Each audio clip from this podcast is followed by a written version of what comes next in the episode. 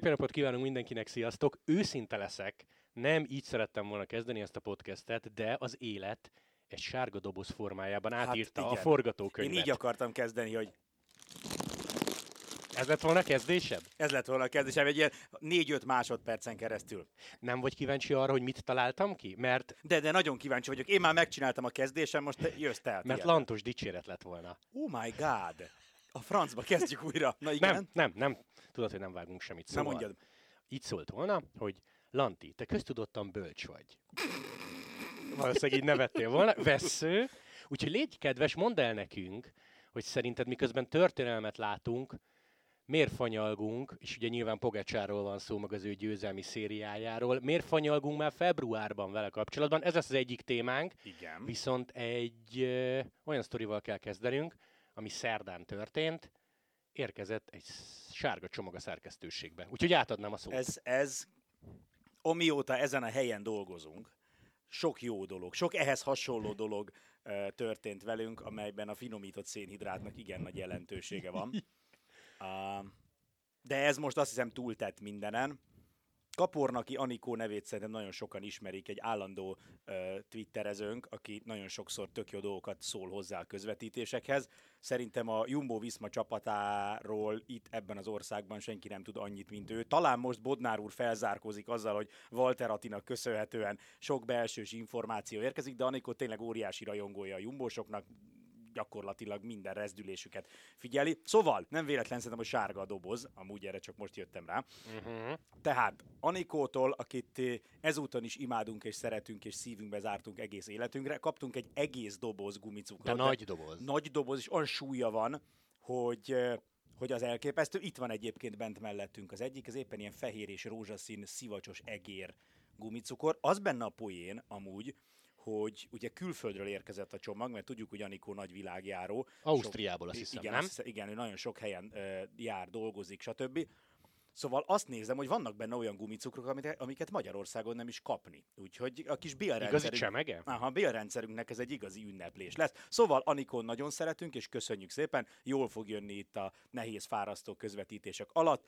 És akkor igazából a fontosabb témával megvagyunk, most Pogácsáról is beszéltünk, ha szeretnél, de nekem ez volt a lényeg, én ezért jöttem. Figyelj, mély szakmai első 2,5 perc. Igen. Abba is hagyhatjuk. Na, de Pogácsáról is beszéltünk, mert azért ő is. Ha nem is olyan jelentőségű, mint egy doboz, nagy doboz gumicukor, de azért csinálta ezt-azt. Szóval 24-es srác, már van 51 darab győzelme, ami nagyon komoly szám, és már februárban megjelentek olyan hangok, hogy dominancia, ez unalmas, miközben tényleg, és erről valamelyik podcastban beszéltünk, kis túlzással történelmet látunk, és én arra gondoltam, hogy valami ilyesmi lehetett egyébként Merckx, hogy elindul egy egynaposon, jaj, nem már lenyeri. Elindul egy egyhetesen, nem már lenyeri. Elindul egy 3 hetesen? Hát mondjuk 4 trikóból 3 az övé, és tuti, hogy behúzza az összetettet. Nyilván nem nagyon tudunk senkit megkérdezni, vagy magyar embert legalábbis arról, hogy akkoriban mi volt, mert szerintem tévéközvetítés sem volt róla meg a versenyeiről. Szóval, hogy sok Pogácsár, nem sok, miközben tényleg csak ott tartunk, hogy azért egy andalusz kört meg a Heine egynapos nyerte meg, és mondhatod azt, hogy mondjuk jumbós ászokkal nem találkozott. Szerintem ezt a témát, ezt a sok vagy nem sok, meg fanyalgunk vagy nem, ezt baromira 2 részre kell osztani. Az egyik fele az, hogy van ugye a rajongó, a néző, aki izgalmas versenyt szeretne. Neki nem tetszik, amit Pogácsártól lát. Ezt, ha nem Pogácsár csinálja, akkor se tetszik. Tehát ezt látni kell. Név, nem pontosan név. Szurkolók, izgalmak, illetve azt mondom, hogy 2féleképpen működik. Van, aki elkötelezett, és szeretné, hogy az ő kedvence nyerjen, annál tök mindegy, de általában a legtöbb ilyen szurkoló is olyan, hogyha jó a verseny, amúgy meg izgalmas, akkor simán lenyeli azt, hogy nem a kedvence nyerte le. Tehát az itt a baj, hogy 3-ból 3, és mondjuk olyan fölénnyel, hogy hozzá se szólna. Az a baj, hogy igen, tehát az emberek általában a változatosságot, az izgalmat szeretik, és amit Pogácsár csinál az idei évben, az pont az izgalmat öli meg, mert olyan dominanciával nyerte a HN-t is, meg utána azt a 3 szakaszt az Andalúzián, hogy hogy nem látod benne a fordulat lehetőségét, nem láttad benne a fordulat lehetőségét, hogy hú, akkor jön majd Mász és visszatámadja, és akkor majd talán azt egyik szakaszt Mász fogja nyerni. Totál dominancia volt, és szerintem sokak számára ezért unalmas. A másik fele, ez a néző, ez az átlag rajongó, igen, aki izgulni szeretne, aki szórakozni akar, amikor leül egy kerékpárversenyt megnézni. És van az, aki mondjuk szakmailag közelíti meg a kerékpársportot, aki mondjuk nézi azt, hogy úristen, mennyire sokat változott ez a sport, azzal, hogy mondjuk január, meg februárban ilyen eredményt nyújt valaki, akiről köztudott, hogy a túron akar sárga trikóért menni. Hogy miért fontos ez neki, és erről is fogunk majd beszélni, hogy egyáltalán miért töri magát, hogy nyerjen 3 szakaszt az andalusz körön, hogyan tud erre felkészülni, tehát a felkészülése milyen, a fizikai adottságai hogy teszik erre képessé, és aki ilyen szemmel nézi ezt az egészet, az szerintem leesett állal figyeli Pogacsárt, és egyáltalán nem érdekli az, hogy már megint már az 5-et, már a 6-at nyeri, mert önmagában a tény, amit csinál, az annyira érdekes. És talán 2 nagyon nagy kérdés van. A, nem korai mindez, egy júliusi túrfényében, B, rá nem igaz, amivel a többiek szoktak, idézőjelbe teszem a szót, védekezni az első versenyek idején, hogy hát még csak felveszem a ritmust, szokom a mezőnyt, nem most kell jól menni. És amúgy ezt Walter Atti mondta, úgyhogy őt idézem, ha belegondolsz, olyan csoda nincs, mert Pogačar tavaly ilyenkor UAE túrt nyert, pontosan, hegyi befutót, majd Strade Bianchét, és nagyon nem pontosan vagyunk eltolódva. Pontosan, én is azt érzem, hogy ha megnézed az új csodagyerekek generációját, és itt gondolok a Pogačar, Van Aert, Evenepoel, Van der Poel, Pitcock, akkor ezeknek a srácoknak nem nagyon látsz olyat, hogy felkészülési versenye van. Tehát amelyik versenyen elindulnak, és ahol a terep fekszik az ő képességeiknek, ott ők mindig mennek. Júniusban, szeptemberben, de ugyanúgy egyébként januárban vagy februárban is, és ez egyébként egy nagyon érdekes kérdése most a sportágnak, hogy ezt hogy? Tehát ők annyira más, hogy edzenek, ők annyira más képességű versenyzők, és megmondom őszintén, hogy nincs meg a válaszom rá. A tippem az, így kívülállóként, hogy maga a gyerekkortól való felkészülésük is annyira más volt már, annyival profibban készültek, annyira sokat adott nekik például a ciklokrossz, mert ugye közülük Pogačar az egyetlen, akinek nincs nagy komoly ciklokrossz múltja. Szerintem ez lehet az, ami teljesen más erőlétre juttatta el őket a 20-as éveik közepére. És az sem nagyon tudsz mit kezdeni, amivel betalálják őket, hogy na és akkor mi lesz velük 35 évesen, meg hol lesznek majd a Valverdehez hasonló pályafutások. Zárójelben Valverde se volt normális, hogy az ember 42 évesen még Lombardián azt mondott, hogy bármikor dobogó vagy nyerhet is. Tehát igen, igazából akkor kell nyerni, amikor tudsz, és most saját gondolatok keverednek majd Johann Brunel gondolataival, mert ő nyomott egy podcastet itt a szezon elején, és azért nyilván kitértek az andalusz körre meg Pogačarra, ami nagyon komoly, hogy Brunel véleményére UAE-s oldalról, UAE-s sportigazgatói oldalról jött válasz. Azon gondolkoztam, hogy szerintem, Lanti, nekünk ez lenne a szakma csúcsa, hogy mondjuk Walter témában Merján Zémannal összekülönböznénk, és üzenne nekünk. És ide elindul egy ilyen elmérgesedő twitteres oda-vissza üzengetés, hogy nem? Sose ültetek kerékpáron, nyomorultak. Hát a magyar fiúknak mondanám, hogy nem azért volt visszafogva az Attila, mert nem? Magyarázkodni. De hát ez nyilván vicc. Szóval ezt a kérdést tette fel Brunel is, hogy nem lesz-e korai, nem hajtja-e szét az embereit, akiknek most pihenniük kell ugye egy ilyen andalusz kör után, és ugye nyilván megkapta a kérdést, hogy Lance-el lehetett volna ilyesmi, és mondta, hogy kizárt. Tehát, hogy februárban így menne az ember? Igen, és nagyon érdekes volt az a vetület, ami nekem eszembe sem jutott, és hát ezért Johann Bruné a legendás sportigazgató, és nem mi többek között, mert hogy az első dolog, amit ebből kivett, az, hogy oké, ugye ő azt mondja, hogy azt már el kell fogadnunk, hogy Pogačar ezt tudja. Tehát Pogačar az év szinte bármelyik szakaszában, ha fölül a kerékpára, olyan a terep, ami neki fekszik, ő ott tud nyerni. De hogy a csapata bírja ezt, és azért Pogačar nem egyedül nyeri meg ezeket a szakaszokat, és most is láttuk az andalusz körön, hogy rengeteget dolgozott érte az UAE. Ők bírják, mert azt mondta Brunel, hogy szerinte Pogačar innen tovább megy, és a következő héten megint esélyes lesz, ha elindul egy versenyen, de ezek a srácok, akik most szétdolgozták magukat, ezek 2 hétig fognak pihenni. hogy valahogy kifújják magukat. Ilyenkor kéne megkérdezni egy Majkát, meg egy Wellenszt, hogy figyelj, most tényleg, hát csak nem fogja elmondani, hogy most ettől letérdeltél az első több naposottól, vagy nem? Valószínűleg ebben volt egy pici ilyen podcastes túlzás, hogy két hétig pihennek, de az biztos, hogy sokkal lassabban regenerálódnak ebből a terhelésből, és ugye a másik kérdés, amit szintén megpedzettél, miért annyira fontos az andalusz kör? Mert az, hogy tavaly meg tavaly előtt az UAE túron Pogačar ment teljes pompájában, azt értettük. Onnan jön a lóvé, a sejkek látni akarják, ahogy a palotájuk előtt Pogačar meg a csapat agyonveri a világot, de egy andalusz kör miért éri meg? Miért éri meg ilyen szinten oda tenni magukat egy andalusz körön? Ez egy nagyon érdekes kérdés.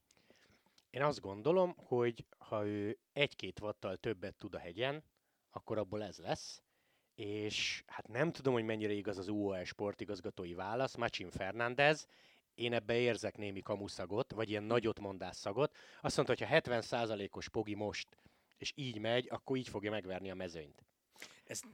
Ez egy nagyon érdekes dolog, mert ugye Pogačar azt nyilatkozta az andalusz körön, hogy őt is meglepi a formája. Na most nyilván mondhatjuk azt, hogy ezt kellett mondania, megbeszélt a sajtossal, de nekem van egy olyan érzésem, hogy azért ezek a versenyzők is emberek. Érted, amikor odalép hozzád egy újságíró, és 3 másodperc múlva föltesz egy kérdést, akkor nem biztos, hogy van időd végig gondolni, most mit kéne mondani. Tehát szerintem azért, főleg az ilyen verseny előtti, meg verseny utáni interjúkban, ezek a srácok azért tényleg azt mondják, amit gondolnak. Egy ültetett interjúban lehet, az hogy más. Bizonyos kérdésekre felkészül, és akkor ott azt mondja, amit mondani kell, de én például tényleg el tudom képzelni, hogy Pogačar elvégezte az edzésmunkát, és egy picit őt is meglepi, hogy februárban ennyire jó formában van, és akkor fölvetődik az a kérdés, hogy lehet, hogy neki tényleg ez a 80, mondjuk ha nem is a 70, de mondjuk a 80%, és még innen fog följebb menni a túrig. Hát az egyik holland oldalon írt cikkben ez volt az utolsó mondat, ha ez igaz, és ez a 70%, akkor lehet félni a mezőnyben. Hát akkor lehet. Nem tudom, hogy ez mennyire igaz, és nagyon távolról arra gondolnék, hogy szerintem nincs olyan tudás az UAE-nél sportigazgatói szinten, mint a Jumbo-ba vagy az Ineos-ba, de, és ez egy nagyon nagy de, azt se hiszem, hogy az embert belehajszolják ebben, mert ugye Brunelnek volt egy ilyen mondata, hogy talán az autóban ülő embereknek kéne őt nyugalomra inteni. Hogy nem ennyire mindenre, fiam. Igen. Ez nagyon érdekes kérdés, mert szerintem mindenkiben ez fogalmazódott meg, hogy nem korai, vagy ez most tényleg a 70%-a? Ugye a versenylovakat hozták ott példának, hogy a versenyló is tudna korábban jót futni, de akkor nem biztos, hogy a főversenyére csúcsformában van, és a versenylovat is vissza kell fogni.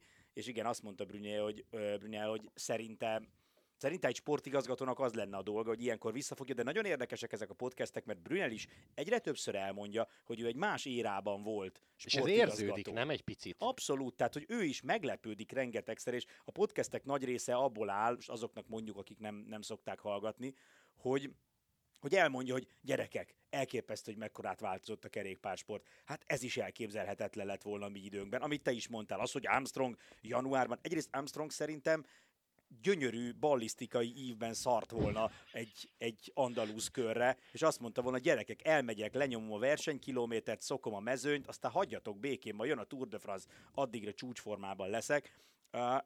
És ugye itt merül föl egy másik dolog még, ami tök érdekes, hogy mennyire viszi el például Pogačart a szíve, a győzelem szeretet. Tehát az, hogy ez Brunel úgy fogalmazta meg, hogy higgyétek el, baromi jó folyamatosan szarráverni az ellenfeleket. Baromi jó érzés. Elképesztően jó érzés. És ugye itt jött be az, hogy a sportigazgatónak kellene lehet, hogy visszafogni őt, hogy rendben, Pogi, meg tudod csinálni, de biztos, hogy kell nekünk most, hogy megcsinálj. Na jó, de erre most mondhatja azt Pogačar, és nyilván nem beszélik meg ezt rádión keresztül éles versenyhelyzetben, hogy gyerekek, február 19-e van, nem tudom, júli 16 a fontos szakasz a túron, vagy az egyik fontos hegyi szakasz, az addig kipihenem magam 3-szor, meg megyek még 2-szer magaslatra. Igen, meg abban biztos vagyok, tehát nem hülyék gyülekezete az UAE.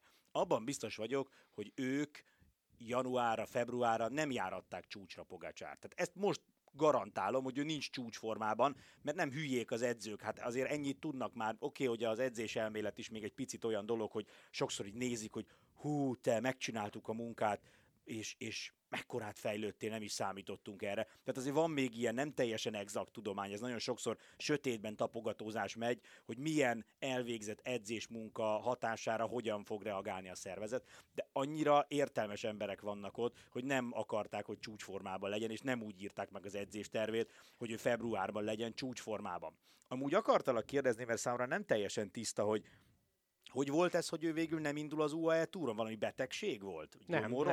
Nem, egész egyszerűen szeretett volna valami új szezonkezdetett, egy más szezonkezdetett. Aha. Azt nem tudom, hogy a sejknek a torkán ezt hogy nyomták le. Hát igen. De szeretett volna valami mást, újat, ezért is hagyja ki a Strádét, ezért megy a Párizs-Nizzára, nem Tirreno. Uh-huh. Szóval szerintem úgy volt vele, hogy újítsunk. Egyébként meg tényleg nem tudom, mert lehet, hogy télen végig azt fogjuk olvasni Pogačartól, hogy ez hülyeség volt, elrontottuk. Mert arra gondolom, hogy egy Pogačar szintű versenyző nem nézi be a frissítést egy Tour hegyi szakaszon, de benézte, és azon múlt a sárga. Igen, igen. Van még ennek egy olyan vetülete is, hogy a versenyzőnek is, egy ilyen kaliberű versenyzőnek meg kell néha adni a lehetőséget, hogy csinálja azt, ami jól esik neki.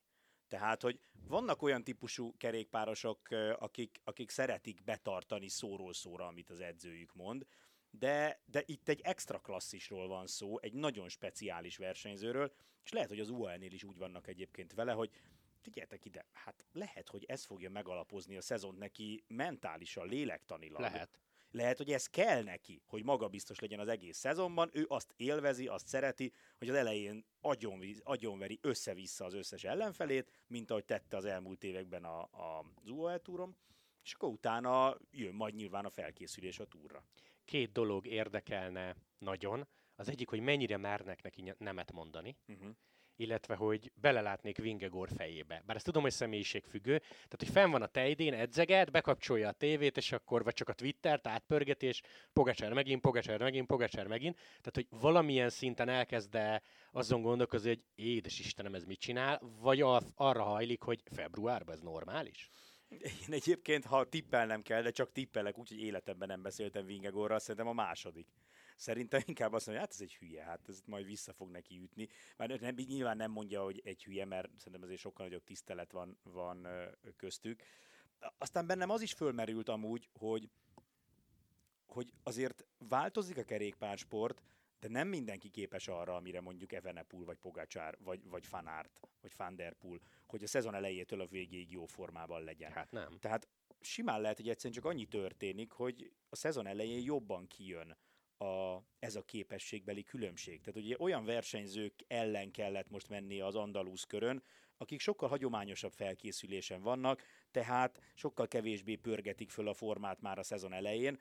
Mondom ezt úgy, hogy újra megismétlem, kizárt dolognak tartom, hogy ők tudatosan egy csúcsot, egy csúcsformát próbáltak volna ide időzíteni, de egyszerűen simán lehet, hogy olyan ez, hogy Pogačar egy magas szinten kezdi a szezont, és azon a szinten marad végig, miközben mutatok neked, mint valami repülés irányító a grafikont, csak hogy el tudják képzelni. Szóval, hogy itt jön Pogačar görbéje, szinte lineárisan, és a többiekhez ugye lejjebbről indul, és a szezon fontos versenyeire fogja nagyjából megközelíteni Pogačar szintjét, ezért simán lehet, hogy amit most látunk Pogačartól, azt nem fogjuk látni tőle mondjuk áprilisban vagy májusban. Már nem azt, hogy nem fog győzni, mert szerintem ugyanúgy fog sokat, csak nem lesz ekkora különbség közte meg a többiek között. Igen, én nem vagyok edzéselméleti szakember, de nagyon feltűnő az, hogy nem tudom, Nibaliknak, Top Froome-oknak, most ki ilyen nagy öreg a mezőnyben, mondjuk Mollemáknak a példakedvéért, tényleg kell egy-két felhúzó verseny, meg több-több napos, még Nibalinál is, hogy egy Sanremo, Tirreno magasságában már legyen győzelem. Egész egyszerűen Tadej Pogačarnak meg nem számít az, hogy a nulláról érkezik meg. És az a durva nála egyébként, és ugyanezt ugye Evenepoelről is elmondhatnánk, hogy nekik nem a ciklokrossz, mert ugye a másik háromnál Van Aert, Van der Poel, Pidcock azt mondott, hogy oké, mentek ciklokrossz szezont egész életükben, így versenyeztek, de Pogačar és Evenepoel ilyen szempontból teljesen klasszikus országúti versenyző. Se pálya, se ciklokrossz télen. Csak a jó öreg edzőtábor, meg némi pihenés. Egyébként nagyon durva, hogy Pogačarral kapcsolatban előjött a rekord. Az 1977-es pont andalusz körön, szerintem ez kifejezetten érdekes, Dietrich Thurau nyert 7-et zsinórban. 7 szakaszt. És ugye az ő 5-nél megállt végül. Igen. De azért az kemény, hogy februárban előjött ez a széria. Ugye még a tavalyi kettőt is, tavalyi két olasz egynaposát is ide számolták. Egyébként pedig, hogy lezárjuk ezt a részt, Lance Armstrong általában március elején közepén kezdett. És most látom itt a Pro Cycling Statsen, hogy for life. Azért ez tényleg igaz. Nem szép dolog. Vele kapcsolatban egy életre. Nem szép dolog ilyet tenni. Egy életre eltiltva. Na, a Pogit legközelebb egyébként a Nizzán látjuk. És akkor a második téma. Te fordítottad a cikket, Times-ban jelent meg Cavendish, akiről tudjuk, hogy csapatot talált, akiről tudjuk, hogy így legalább lesz esélye megdönteni a Marks-féle rekordot. Állítólag elviszik egyébként a Giro-ra is, ezt Vinokurov mondta, tehát lehet, hogy 2-3 hetese lesz, mondjuk az is benne van a pakliba, hogy a Giro-t nem fejezi be. Na de, Cavendish is. Tudod, mint gondolkoztam vele kapcsolatban, hogy egyrészt jó volt az interjú, nem? Nagyon jó volt. Tehát megírásra érdemes. Látszott, hogy egy minőségi újságban jelent meg, jó újságíró készítette, és Cavendish meg egy jó riportalany. Szóval amit ő mondott, és ezen gondolkoztam, hogy ez nekem még miért nem jutott eszembe. 161 darab profi győzelme van. Mit kell neki még bizonyítani? Miért kérdés, hogy megveszel egy már Cavendish? De komolyan, amikor Dimension Data leírtad, milyen túrt hozott. Igen. A Bahreinben tudjuk, hogy mononukleózis, alig volt önmaga, folyamatosan fáradt volt. Azt megcsillagozhatod, hogy nem volt egy igazán top szezon. Aztán Quickstep. Lehet, hogy szembenett értsérülése, de csak bekerült a túrkeretbe, és azért azt meg kellett nyerni minőségi mezőnybe. Szóval miért kérdőjelezi meg bárki is Cavendish tudását? Ezen gondolkoztam, és ő mondta, hogy igaza van. Igen, egyrészt, másrészt meg, hogy azt mondta, hogy milyen érdekes az emberek hozzáállása, hogy nyert 161 szakaszt, meg beállította Merckx rekordját, és mégis mindenki csak arról beszél vele kapcsolatban, hogy mikor döntöd meg a rekordot, mikor döntöd meg. Érthető, hogy az emberek ezt szeretnék látni. Egyébként Cavendish állítja újra és újra és újra, nem csak ebben az interjúban, mindegyik interjúban, hogy higgyék el, ő neki az a rekord, az egy picit különlegesebb, mint egy bármilyen szakaszgyőzelem, de nem azért folytatja, hogy a rekordot megdöntse, hanem azért, mert szeret nyerni, szeret versenyezni, és szeret nyerni, és úgy érzi, hogy ő még mindig képes ebben a mezőnyben nyerni. És tényleg, tehát amellett, hogy én is nagyon várom a pillanatot, hogy megdönti Merckx rekordját, mert ez egy sporttörténelmi pillanat. Azért, amikor Cavendishről beszélünk, akkor a tiszteletzakunkat vegyük föl, mert azért ez a 161 győzelem, szakaszgyőzelem, illetve győzelem, mert ugye ebben összetettek is vannak. Hát az elképesztő. Az elképesztő. Nekem az a része tetszett nagyon, vagy ehhez még akarsz valamit? 161. Hát de most komolyan, hát mi van már? Tetováld a homlokodra. Hogy mi volt az, ami őt nagyon megfogta az Asztanában, és ugye ezt is adtuk címnek, hogy vagy lehet, hogy csak akartam, és végül nem ez lett a címed. Az egyik címötletem az volt, hogy nagyon, nagyon régóta nem bántak úgy velem, mint itt. És ez kapcsolódik ahhoz, amit te is mondtál, hogy mindig mindenki csak arról beszél, hogy jó, de már lassan 40 éves leszel, biztos, hogy tudsz te még nyerni. És állítólag Vinokurov, amikor leült beszélni, akkor azt mondta, hogy figyelj, Vino, vegyük elő ezt a témát is. Mi van, ha nem leszek jó? Mi van, ha nem leszek képes túrformába kerülni? Mi van, ha ott leszek a túron, de más sprinterek jobbak lesznek nálam? És azt mondta Vinokurov, hogy ha nem nyersz, de azért próbáljuk meg. És ez az a hozzáállás, amire nagyon régóta vágyott Cavendish, mert azt mondta, és talán végül ez lett a címe, hogy végre nem áruként kezelnek. Szerintem is. Ez volt, ezt a címet adtuk végül neki, végre nem áruként kezelnek, nem az van, hogy idehoztak, és akkor na, teljesít, na, működik, na, akkor kidobjuk, veszünk helyette másikat, hanem van egy csapat, ahol elmondása szerint azt érzi, hogy felnéznek rá, hogy tisztelik őt azért, amit eddig elért, és bíznak benne, hogy összejöhet az a plusz egy szakaszgyőzelem, és akkor Astana Mezben. Ezt azért valaha gondoltad volna, hogy Astana Mezben döntheti meg a Merckx rekordot? A csapatban, ahol soha nem volt igazán jó sprinter. Pontosan. És soha nem is dolgoztak azon, hogy sprinter vonatot összerakjanak. Megint csak az érdekelne, és soha nem fogjuk megtudni, de lehet, hogy 10 év múlva ír egy könyvet. Egyébként Cavendish, hogyha nincs kedve beszélni, azt nagyon látod rajta, igen. De ha meg leül és azt mondja, hogy oké, erről nyilatkozni kell végre, mert már hetek óta zaklatnak, akkor meg tök jókat mond. Nagyon. Nem, az ember szerintem ilyen top 3 érdekes nyilatkozó. Nagyon. És ő egy ilyen lelkizős figura, tehát hogyha tényleg van egy rendes interjú, ahol leültök, és mit tudom én, kap egy kávét, és akkor lehet beszélgetni, akkor néha egészen mélyre megy. Tehát ebben az interjúban is, ezt most nem fogjuk kiemelni, de ugye mesélt arról, hogy milyen érzés volt viszont látni a támadóit a bíróságon.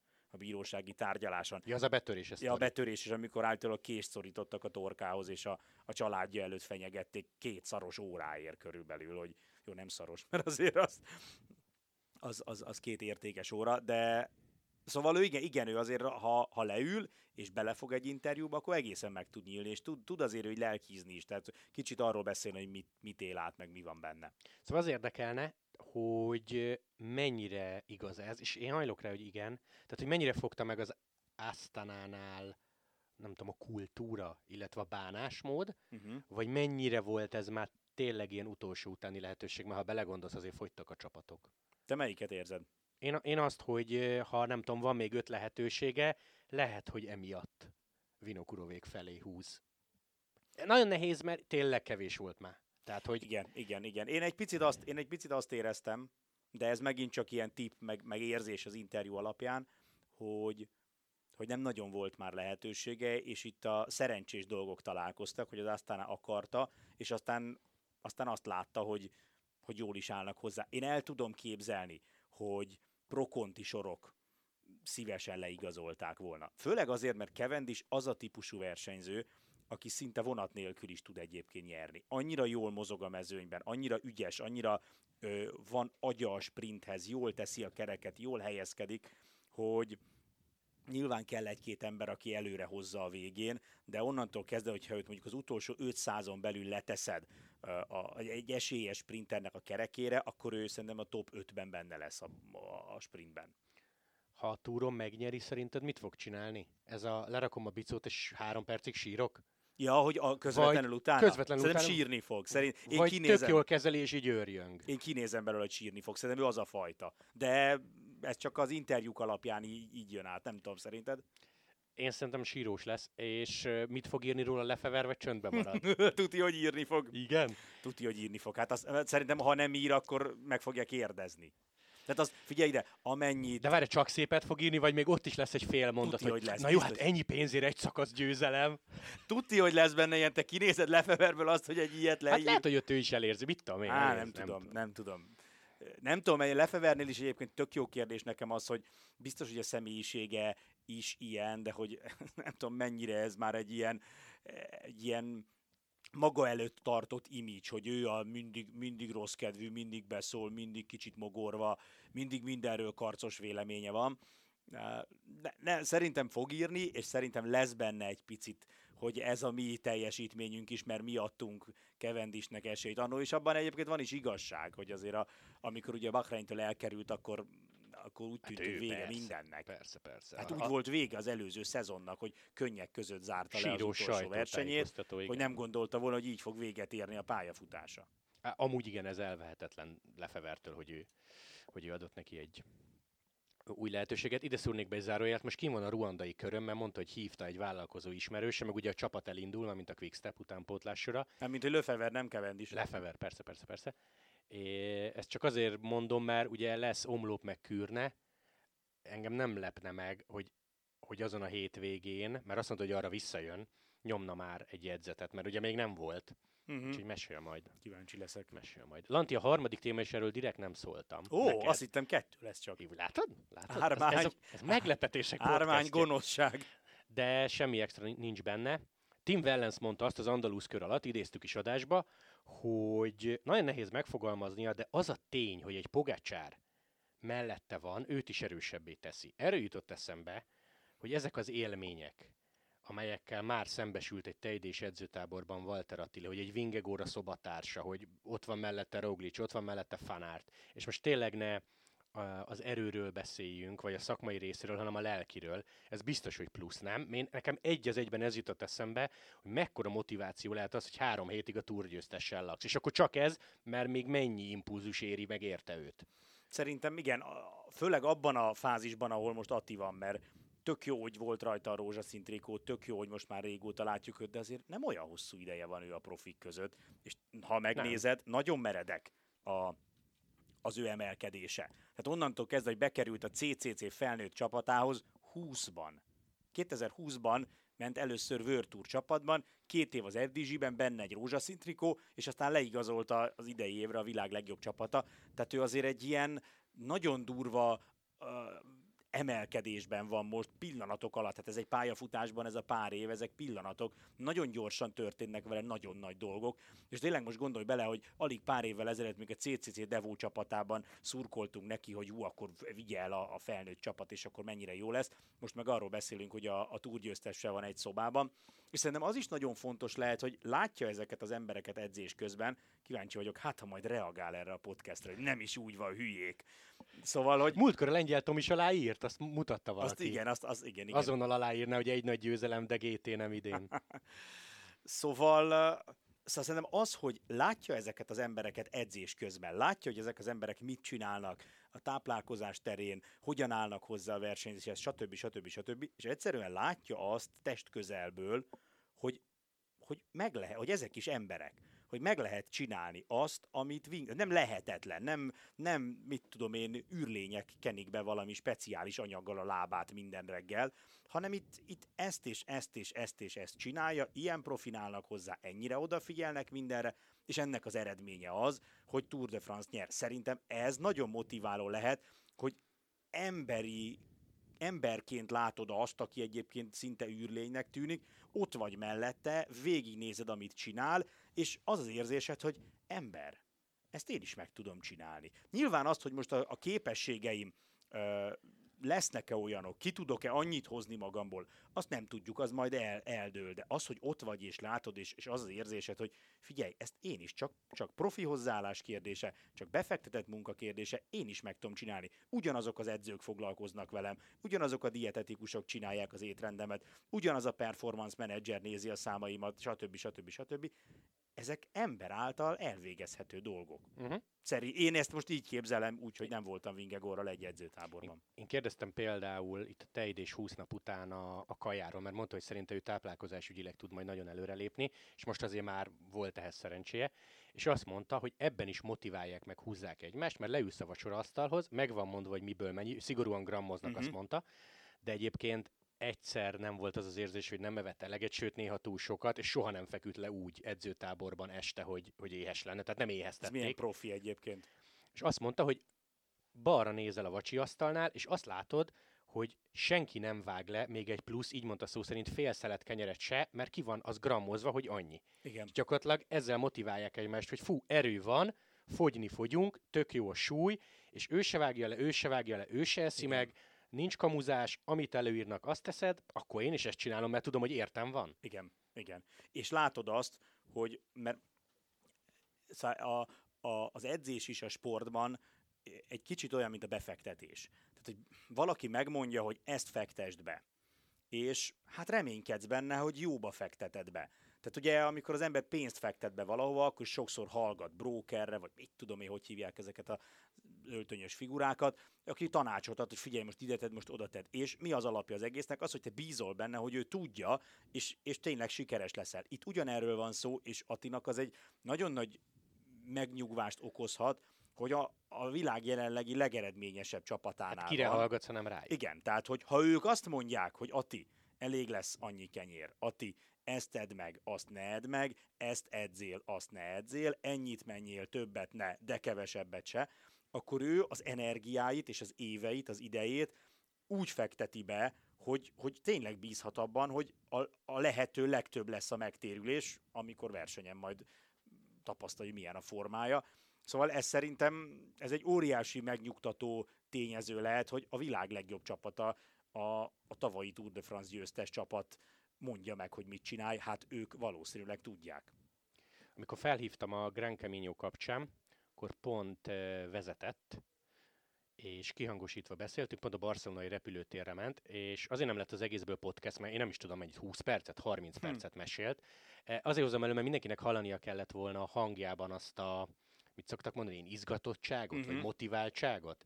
Az ott a probléma, hogy rengeteg alagút van azon a környéken, és folyamatosan elment a net, Aha. meg a vonal, és legalább 6-szor újra kellett hívni. Aha. Úgyhogy ezért nem lett belőle podcast, nem lett volna tényleg élvezhető. De hogy én ezt hallottam a hangjában, hogy úgy, hogy hatalmas élmény volt, és már menne csinálni, és érzi, hogy ez jó. Uh-huh. Igen, de ez jön le egyébként a Facebookos bejegyzéseiből is, hogy tök jó érzés az, hogy jó kezekben van, tudja, hogy a munka, amit elvégez, akár táplálkozás, akár egyéb dolgok, akár edzés terén, az jó, és egyszerűen várja a versenyeken, hogy a forma hogy igazolja vissza ezt. Gyönyörű végszó lehetne, de hát mindig játékban zárunk. Figyelj, 2 kérdés. Igen. Ne dörzsöld a kezed, de. Ez azt jelenti, hogy nem fogom tudni a választ. De hogy ne tudnád a választ? Na gyerünk. Játszunk el a gondolattal, fiatal srác vagy, bár most is az vagy.